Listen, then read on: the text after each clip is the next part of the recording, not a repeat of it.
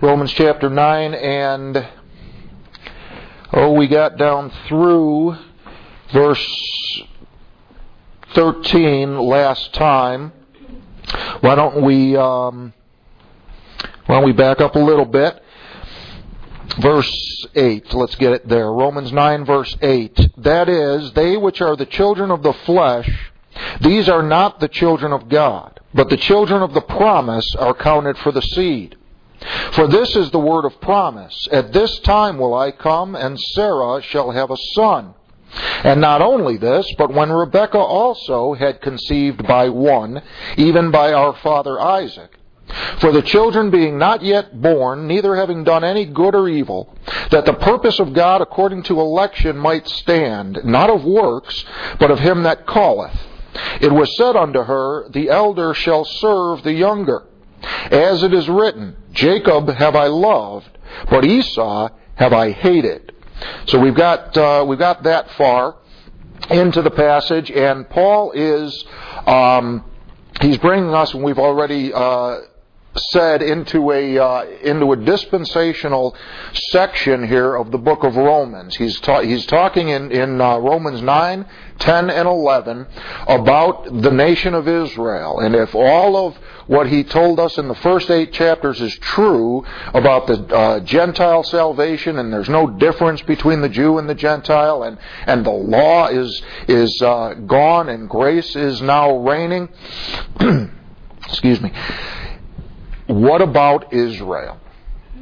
And uh, Romans 9, 10, and 11 is essentially Paul's uh, treatise on Israelology, the, uh, the, the study of the nation of Israel, in particular, how it relates to the dispensation of the grace of God. So it's a it's a heavy um, dispensational content here, and in the uh, in that context, in the context of dispensational changes and uh, and movement and the, the program of God moving, progressing forward, the issue of the sovereignty of God uh, comes up, and it comes in uh, heavy in this context because the sovereignty of God um, shows itself in some places uh, um, dramatically. The sovereignty of God shows itself in creation. God made uh, a, a, a, mouse the size that He made it, and He made an elephant the size that He made it. Why did He do that? Because he wanted to. Because for no other reason, there was no one uh, telling him how to do it. There was no one telling him why he should do it one way or another. He simply did it because that was his will, according to the good pleasure of his will. So he created uh, heaven and earth the way he did because it pleased him. That's the sovereignty of God. So it shows itself in creation. It shows itself in salvation. And that uh, uh, comes up here. It shows itself in the dispensations and in how the program of God moves forward and how God changes things, whether man uh, likes it or not. And we see men getting uh, getting rolled over by these dispensational changes because they try to resist the sovereign will of God. And when God says, I'm making a right turn, we all make the right turn with Him. We don't say, well, I don't want to make a right turn here, I'm just going to keep going straight because you end up uh, lost. So the, so the sovereignty of God and the and this dispensational uh, movement and progression go hand in hand in this uh, passage of Scripture heavily, and we we see them uh, come together here. So. Paul is talking about God making choices personal choices, national choices, dispensational choices. He chooses one people over another. He chooses one person as a head of that people over another.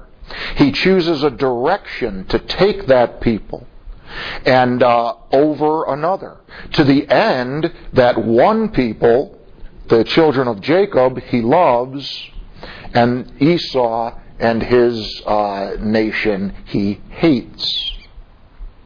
So we, we saw all of that last week. Now that theme um, continues and enlarges as we go down through. So verse um, 13 again, as it is written, Jacob have I loved, but Esau have I hated. What shall we say then? Is there unrighteousness with God? God forbid. For he saith to Moses, I will have mercy on whom I will have mercy, and I will have compassion on whom I will have compassion. So then it is not of him that willeth, nor of him that runneth, but of God that showeth mercy. So the question uh, Paul anticipates coming off of Jacob have I loved and Esau have I hated, and God making these choices that uh, in this particular instance, before the two children were even born, having done no good or evil, God decided uh, the, their, posi- their relative positions. That the elder would serve, would be servant to the younger. And somebody could look at that and say, well, that's not fair. There, God is unrighteous. He can't uh, just make that, that kind of a choice with no regard to the, to the, to the character uh, of the person. And Paul's point here, uh, and down through this passage, is yes, he can. And the reason he can, as we go down through, is that he is sovereign. He is the creator. No one can stay his hand or say unto him, What doest thou? And you want to see what the issue is um, there in verse 15. For he saith to Moses, I will have mercy on whom I will have mercy, and I will have compassion on whom I will have compassion. You get the idea there that the issue is the will of God and what He wants. And that's when you come into this issue of sovereignty. We need to, to understand and to get and to trust and to know and believe and rejoice in the fact that God's will is always done. That's sovereignty. Not only is God good and holy, not only does he have good intentions, he has the power to carry out those intentions regardless, regardless of opposition, regardless of, uh, of opponent, regardless of the will of any other being. You see all those I wills there in, in verse 15? Why does God have mercy on people? Because He wants to, because it's His will to do it. People say, what about the heathen that never hear the gospel? It's not fair that they die and go to hell. No, listen, what's not fair is that we die and not go to hell. That's what's not fair. I've said to you before, hell is the only fair place in the universe. Heaven's not fair. You don't get to heaven by fairness. You get to heaven by grace, by mercy. You go to hell by fairness. You want God to be, you don't want God to be fair with you. You want God to be merciful. And God is merciful because He wills to be merciful. And because He wills to be merciful, He also wills the means of that mercy. And men don't get to say to Him, I don't like the way you do this. I wish you would do it some other way. You can wish all you want but you're not sovereign. God is sovereign. So he says, I will have mercy on whom I will have mercy, and I will have compassion on whom I will have compassion. So then, it is not of him that willeth, It's not, uh, it's not uh, by the will of man. It's not of him that runneth. Going back to what uh, he said in verse 11, that the purpose of God according to election might stand not of works, but of him that calleth. So it's not a matter of, of human will, and it's not a matter of human effort. It's a matter of God's will and what God has set up, and human beings coming into obedient line with that. Um, hold your hand here. Come back to uh, come back to John chapter one, Gospel of John, chapter one, and this is a transdispensational principle. God is not more sovereign in one dispensation than he is in another, or less sovereign in one dispensation than he is in another. God is sovereign. He always was. He always will be. And the sovereignty of God is at issue in all dispensations and in every in the salvation of every soul. John um, chapter 1, verse uh, 10, John speaking of the Lord. He was in the world, and the world was made by him, and the world knew him not. He, he's the creator. He came unto his own, and his own received him not. But as many as received him, to them gave he power to become the sons of God, even to them that believe on his name, which were born not of blood, nor of the will of the flesh, nor of the will of man, but of God. And that's what Paul uh, says here in Romans chapter 9. It's not of him that willeth, nor of him that runneth, but of God that showeth mercy. So the issue of being born again for those kingdom saints was not about uh, being a natural Jew any more than it, than it is today. There was a necessary faith. When the Lord Jesus Christ came, they had to make the move. That's why Jesus said, Father, all these that were thine, thou gavest me. They believed God, they belonged to God in the prior dispensation. When Christ came along, God handed them over, and they came over, and they made the dispensational transition and latched on to the Son of God, to the Messiah, when He showed up. And, and they recognized the dispensational change and went with it, and uh, for that reason, to them He gave power to become the sons of God to them who believed on the Lord Jesus Christ. Um, come over to uh, take a look at James. Get a look at James chapter 2. I want to get James chapter 2 and I want to get um, 2 Peter.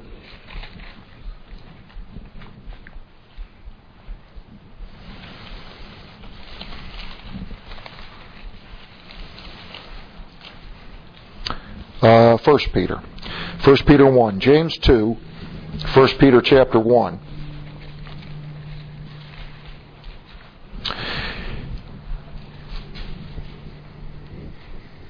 When you understand the sovereignty of God, it is, we were talking before the study, it's a tremendous comfort to a child of God, to someone who is um, in God's good graces.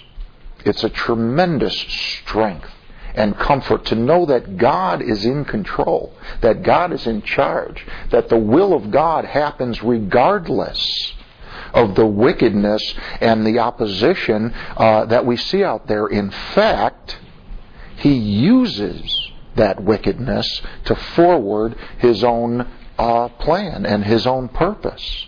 And God hath created all things for himself, yea, even the wicked for the day of evil, Solomon says. So there is nothing that thwarts the purpose of God.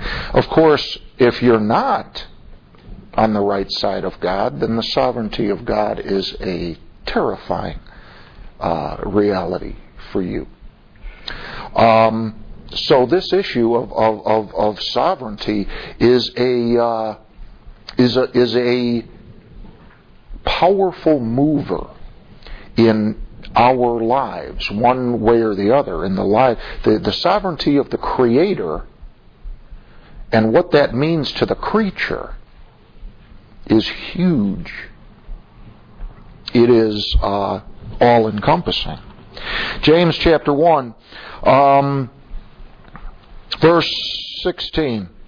Do not err, my beloved brethren. Every good gift and every perfect gift is from above and cometh down from the Father of lights, with whom is no variableness, neither shadow of turning.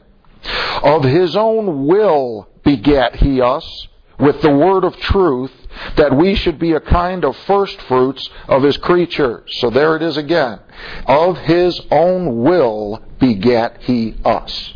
Not by blood, nor by the will of the flesh, nor by the will of man, but of God. 1 Peter chapter 1.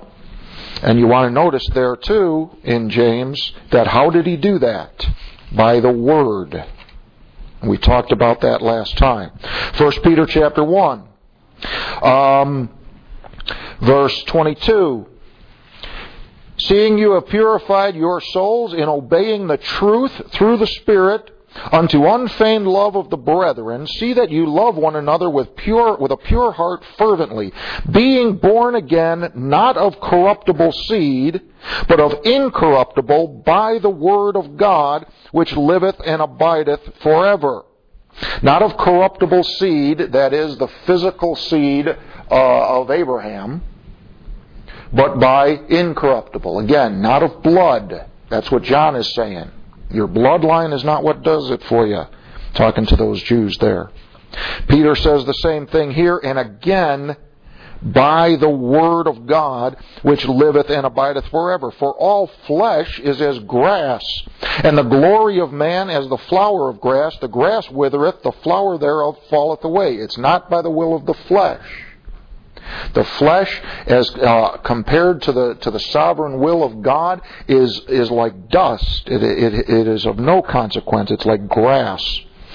Uh, but the word of the Lord endureth forever, and this is the word which by the gospel is preached unto you.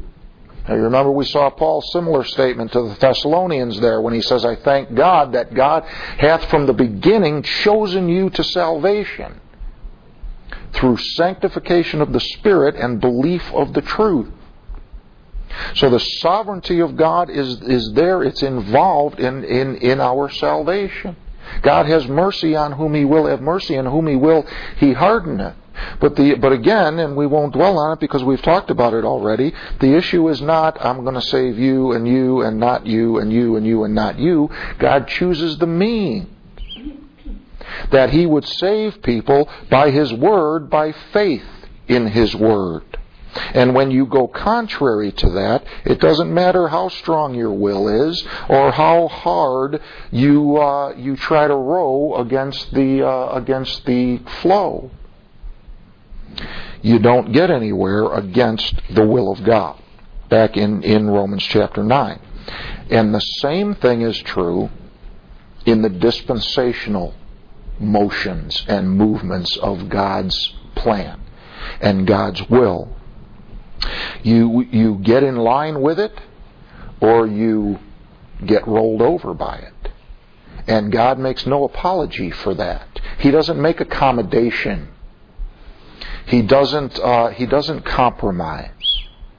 God says, This is how I want to do it, and this is how I'm going to do it. And I'm inviting you to, uh, to get in line. Um, he saith to Moses, verse 15, I will have mercy on whom I will have mercy, and I will have compassion on whom I will have compassion. Who does God have mercy on? Who does he have compassion on? Those who believe. What did John say? See, he has mercy and, and he has compassion through faith in his word. So God's sovereignty says, here's what's true. And here's the deal believe it and get mercy and compassion, or reject it and get my wrath. That's the deal. Everybody's got the choice to get in line with the sovereign will of God or to kick against the pricks. So then it is not of him that willeth, nor of him that runneth, but of God that showeth mercy. For the scripture saith unto Pharaoh, Even for this same purpose have I raised thee up, that I might show my power in thee, and that my name might be declared throughout all the earth. Now, we're, we're still talking here about nations and about dispensational movement of God. He talked about uh, Jacob and Esau. He talked about uh, Isaac and Ishmael. He taught all, these people are heads of nations. And we, and we saw that last time. Now here we come to Pharaoh. And, and uh, again, you, you, you notice when you study the sovereignty of God through the Bible, there are some, some kind of classic, definitive statements in the Bible on the sovereignty of God. And those come in the context of world leaders and of heads of nations. It was Nebuchadnezzar who said that uh, that the heavens rule in the kingdom of men, and and God uh, uh, does what He will among the nations, and none can stay His hand or say unto Him, What doest Thou? That's one of the great uh, statements of the sovereignty of God. It was made by a, by an unsaved uh, person who was king of the world, and you see it in Pharaoh, and you see it in Jacob and you see it in these in these heads of nations because that's what God is doing. He's in in Israel's program. He's moving these nations. And the heart of the king is in the hand of the Lord. Like the rivers of waters, he turneth it whithersoever he will. And the sovereignty of God applies itself to the to these uh, national slash dispensational movements that we see through the scripture as he deals with his nation, the nation Israel. So he says to Pharaoh, Even for this same purpose have I raised thee up, that I might show my power in thee, and that my name might be declared throughout all the earth. So Pharaoh rises, that is, Egypt rises to the level that it, that it rose to in order that God could uh, show his power to the world. He raises up a great world power, and then he brings his uh, sovereign arm down upon it in a, in a uh, dramatic and spectacular and miraculous way so that the fame of it goes out over the globe. And you see as, as Moses and as Joshua go for years and generations, the nations that they encounter tremble, remembering back to Egypt and to Pharaoh. Now, let me ask you something. How did God raise Pharaoh up? How did he raise Egypt up? For this same purpose have I raised thee up, that I might show my power in thee. Now, what does that mean? How does the sovereignty of God work in situations like that? Well, from what we have in the record, I can tell you this Egypt was um, was a uh, was a power back in the days of Jacob and the boys. You remember when we studied Joseph. What happened there is that God gave Joseph a dream. And Joseph told his brothers, and his brothers got mad at him, but nothing came of it. So God gave Joseph another dream. And he told his brothers again, and then they got really ticked off that time. And what did they do? They sold him into Egypt. And Joseph goes into Egypt, and he's uh, uh, blessed there. And he rises uh, um, to the actually he's put in prison and has the opportunity there to interpret some other dreams for some people. Years later, Pharaoh has a dream, 400 years before this Pharaoh. And, uh, and they say, hey, there's this kid Joseph, who's not a kid anymore, in prison, who knows how to interpret dreams. And he tells Pharaoh, uh, Pharaoh has the dream, and we won't go all through it, but he interprets the dream for him, and it's seven years of, of plenty, followed by seven years of famine, and Joseph says, here's what you do. In the seven years of plenty, you store up the food. In the seven years of famine, you'll have it. And what happened? You remember. The nations, all the nations around, had a seven year long party, and then the food ran out. All except for Egypt, where God put Joseph through a series of dreams. And what happened? The nations came to Egypt to get their food, and first they gave them all their money. And they bought food. Then they ate up all that food and they didn't have any more money, so they came and they gave Pharaoh all their cattle. And they got food. And then they ate up all that food and they didn't have any more cattle, so they gave them their land. And Egypt now owned the, the, the surrounding nations and the real estate and those governments and then they came back and, and sold him their own bodies and their own souls. How did God raise Pharaoh up? How did he make Egypt that great world power that it was? He gave Joseph a dream. Then he gave him another one. Then he gave the baker and the butler a dream. Then he gave Pharaoh a dream. And it all, you can see the series of events. See, it's not God um, you know, kind of uh, mystically and secretly and invisibly just you know raising these nations up and and and causing them to fall. There's there's a series of events that he works through that never violates the will of an individual or of a nation. He only uh, does what he knows needs to be done in order to get where he wants to be. So, for this same purpose, I've raised. So, why did why did God do that? He sent Joseph. Joseph himself said, "Look to his brothers, you meant it for evil, but God meant it for good." Who sent Joseph into Egypt? His brothers or God? Well, the question is, the answer is yes both. And God used the wickedness of those 11 boys to further the greatness and the goodness and the mercy of His plan. To save Israel and ultimately to destroy Egypt.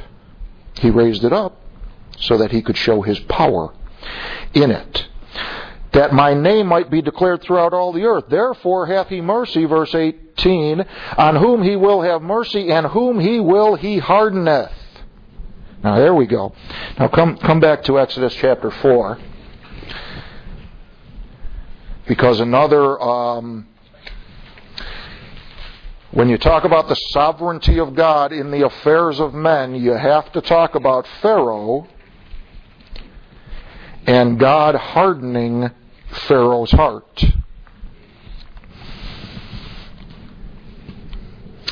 He has mercy on whom he will have mercy, and whom he will he hardeneth. Exodus chapter 4 uh, is an interesting chapter on, um, on the sovereignty of God because you see it working with two heads of nations in uh, very different ways with very different results. Uh, the verse, single verse we're looking for is Exodus 4:21. And the Lord said unto Moses, When thou goest to return into Egypt, see that thou do all those wonders before Pharaoh, which I have put in thine hand, but I will harden his heart, that he shall not let the people go. So God clearly is going to harden the Pharaoh's. God, his will is that Pharaoh refuse to let the people go. So God is going to harden Pharaoh's heart so that he will fulfill God's will. Now, how does he do that? Well, I want you to see, and we're going to back up a little bit in this passage in a minute. But first, he says, in the context of hardening his heart, he says, Listen, Moses, when you go into Egypt, I want you to do, see that you do all those wonders before Pharaoh, which I have put in thine hand. But I will harden his heart, that he shall not let the people go. And thou shalt say unto Pharaoh, Thus saith the Lord, Israel is my son, even my firstborn. And I say unto thee, Let my son go, that he may serve me. And if thou refuse to let him go, behold, I will slay thy son, even thy firstborn. Now, that statement is not uh, something that you want on your lips when you walk in to Pharaoh's court to look Pharaoh in the eye and say, number one, let my people go. And number two, if you don't, I'm going to kill your son. That's not a smart move if you're trying to get Pharaoh to acquiesce. It's a brilliant move if you're trying to get Pharaoh to say, you know what? Take his head off. that's, that's what you say to Pharaoh if you want to harden Pharaoh's heart. Hold your hand here. Get, uh, get Proverbs chapter 29. Proverbs chapter 29. How does God harden Pharaoh's heart? Well, you can see it right there. First, he goes and he does these these uh, kind of small miracles before him that his own magicians are able to duplicate. So he gives Pharaoh a uh, a false sense of uh, of the power of God, or at least a small sense, not a false sense, but a small sense of the power of God, to build up his confidence.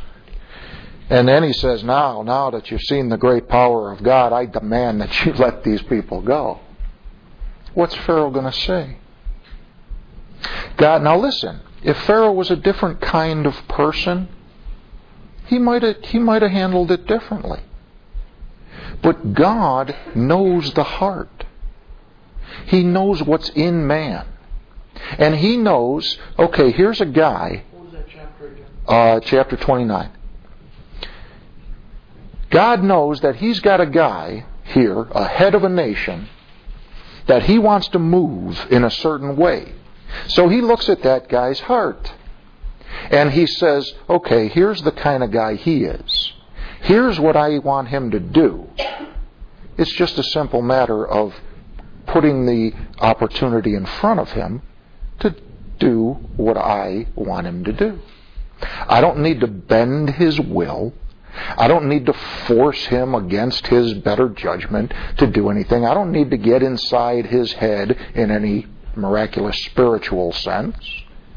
He got inside his head in a very psychological sense and a very uh, um, kind of hands off kind of a way. He said, Here's how you deal with Pharaoh. And that's going to produce the result I want. Proverbs chapter 29, first verse. He that being often reproved hardeneth his neck shall suddenly be destroyed, and that without remedy. See, that's Pharaoh. God looked at Pharaoh and he said, Here's a guy who, if I reprove him, where he should have said, God is reproving me, of course, what do you what would you have me to do? God knew that he wouldn't react that way. He knew that Pharaoh was the kind of guy who, with often reproof and with strong reproof, would harden himself. So God reproved him. He didn't have back to Exodus 4. He didn't have Moses go in, as he could have, and say, you know, oh great Pharaoh, you know, uh, uh, long live, you know, Pharaoh, and and you know, by thy greatness.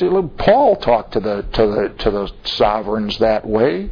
It's my uh, great honor and pleasure to to speak to you because I know that you have great knowledge of all of these things. And he could have went in like that and said, "We beg your your uh, patience and long suffering that you would let us go for three days into the wilderness and and worship our God." He could have done it that way, and Pharaoh may well have let them go, but God didn't want him to say yes. He wanted him to say no. So he didn't do it that way. So you look at that and you go, well, then it's God's fault Pharaoh refused. No. Because Pharaoh should have taken the reproof. Like any creature should take reproof from his creator and should have said again, Yes, Lord, of course. Well, I'm sorry I did it wrong. What do I need to change? But Pharaoh didn't do that, and God knew he wouldn't do it. Back in Exodus chapter 4, now, in this chapter, we have now Pharaoh again is a head of, of, of the world power at the time, and God is dealing with him, and he's dealing with that nation through him because he's got some things he wants to do with that nation. Moses here is also, or at least a future, uh, head of state, the leader of Israel. And God is dealing with Moses just as much in this passage as he's dealing with Pharaoh, and just as sovereignly. Because God wants Moses to, to fulfill his will too. But God wants Moses to say yes. He wants Pharaoh to say no. So he handles these two men in two very different ways. Because Moses at first says no. And God says, well, that's not going to do because that's not my will. My will is for you to say yes. So watch what he does. Exodus chapter 4 again, and um, he, uh, God appears to Moses here in this passage out of the burning bush and uh, tells him, You need to go to Egypt and deliver my people in verse 10. Exodus 4, verse 10. And Moses said unto the Lord, O my Lord, I am not eloquent, neither heretofore, nor since thou hast spoken unto thy servant, but I am slow of speech and of a slow tongue. So Moses has an excuse why he can't go and do what the Lord just told him to go and do. And the Lord said unto him, Go and do what I tell you, or I'll kill your son. Is that what he said? No. The Lord said unto him, Who hath made man's mouth? Or who maketh the dumb, or the deaf, uh, or the seeing, or the blind? Have not I the Lord? Now therefore go, and I will be with thy mouth, and teach thee what thou shalt say. You see how differently he handles Moses? He kind of coddles him. And he says, I'll be your support, and I'll be your strength, and I'll be your friend, and I'll be on your side, and I'll tell you what to say, and I'll be your, your, your voice. See, that's not how he handled Pharaoh. You know what it says about Moses? See, Pharaoh was hard hearted. And just as many times, if not more, as it says throughout this uh, encounter here, that God hardened Pharaoh's heart, it says that Pharaoh hardened his own heart. And which is true? Well, did Jacob's sons sell Joseph into Egypt, or did God? Did Pharaoh harden his own heart, or did God harden Pharaoh's heart? See, Moses, it says about Moses that he was meek above all men on the earth. See, Moses was a different kind of man. Pharaoh was proud. Pharaoh was hard hearted. Moses was meek and soft. You can see it here, his timidity, and soft hearted. And God knew the hearts of these two men equally well. And he knew how to get Pharaoh, the kind of man he was, to do what he wanted him to do. And he knew how to get Moses, the kind of man he was, to do what he wanted him to do. So he says, I'll be with you. Uh, Now therefore go, I will be with thy mouth, and teach thee what thou shalt say. And he said, O my Lord, send, I pray thee, by the hand of whom thou wilt send. Send someone else. I don't want to go. And this is down into the excuses here. And the anger of the Lord, now God gets mad, was kindled against Moses. So what does he do? Moses, if you don't go, I'll kill you. Is not Aaron the Levite thy brother? I know that he can speak well. And also, behold, he cometh forth to meet thee, and when he seeth thee, he will be glad in his heart, and thou shalt speak unto him, and put words in his mouth, and I will be with thy mouth and with his mouth, and will teach you what you shall do. Do you see what God does here? He, he, he compromises, doesn't he? In order to get his will accomplished. He knew what he needed to do to get Moses to go along with the program. He knew what he needed to do to get Pharaoh to reject the program. And what he needed to do, he did. So what you see here is that in all of these things, in all of these um, uh, movements of the of the of the plan of God and the sovereignty of God in how He operates in the affairs of men is that the sovereignty of God is uh, much more a function of the omniscience of God than it is of the omnipotence of God. That is, the sovereignty of God works in the affairs of men by what God knows more than by what he can do. It's not just it's when you talk about sovereignty of the sovereignty of God in creation, you're talking about raw power and will. And he's just doing what he wants to do and, and, and, and there is there is nothing else. When you talk about the sovereignty of God in the affairs of men, there's a there's a subtlety there and a nuance there because God is not a freight train uh, driving himself by just by raw power over the will of men. So he doesn't do it by his power, he does it by his knowledge. He doesn't overpower the will or the mind, he simply outsmarts it. He does what he does because he knows how to get things done. He doesn't. Uh, he's not a bull in a china shop. He is a. Uh, he's a chess player in his affairs with the dealings of men and nations. He's a chess player that never loses. Come back to Romans 9. You say, well, I don't know about that analogy because how do you know? If he's not going to force his will by power, then how do you know he won't lose? Well, I know he won't lose because he already lost once. And he won anyway. Because I don't need to remind you that the opponent on the other side of the table already took his king off the board once, captured his king. And Satan won. And he was jumping up and down saying, I won. And God said, Now hold on a minute, son, it's my move. And Satan said, Wait a minute, what do you mean your move? There are no more moves. I got your king. And God said, No, no. And he outsmarted him. And in losing, he won.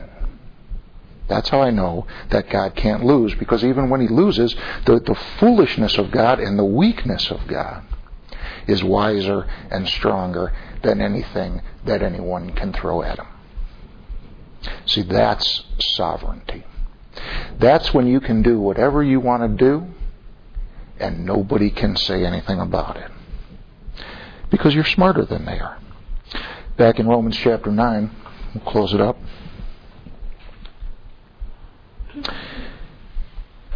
Therefore hath he mercy on whom he will have mercy, and whom he will he hardeneth. Thou wilt say then unto me, Why doth he yet find fault? For who hath resisted his will? Nay, but, O man, who art thou that repliest against God? Shall the thing formed say to him that formed it, Why hast thou made me thus? Hath not the potter power over the clay of the same lump to make one vessel unto honor and another another unto dishonor? So that's Paul's argument, and we'll look at that passage next week, and we'll talk about the potter and the clay and, and vessels of honor and dishonor and all of those things. But Paul's point there is is not to reason our way through the sovereignty of God, kind of much like I'm doing here tonight.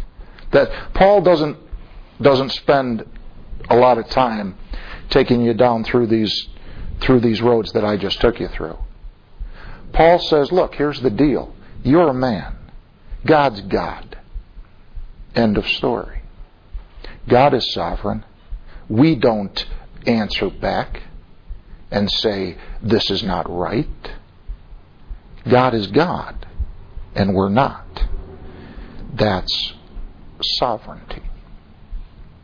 Now, doesn't mean that all those things we just looked at aren't true. It just means that this is the bottom line. And this is Paul's uh, Paul's answer. Paul's answer is not um, is not a whole lot of explanation and reasoning. It's just, nay, but O man, who art thou that repliest against God? That's Paul's answer. We'll stop there. Father, I pray that um, that you would give us a good and a true and a right vision and understanding and appreciation of your sovereignty. There are wrong views on all sides of this issue.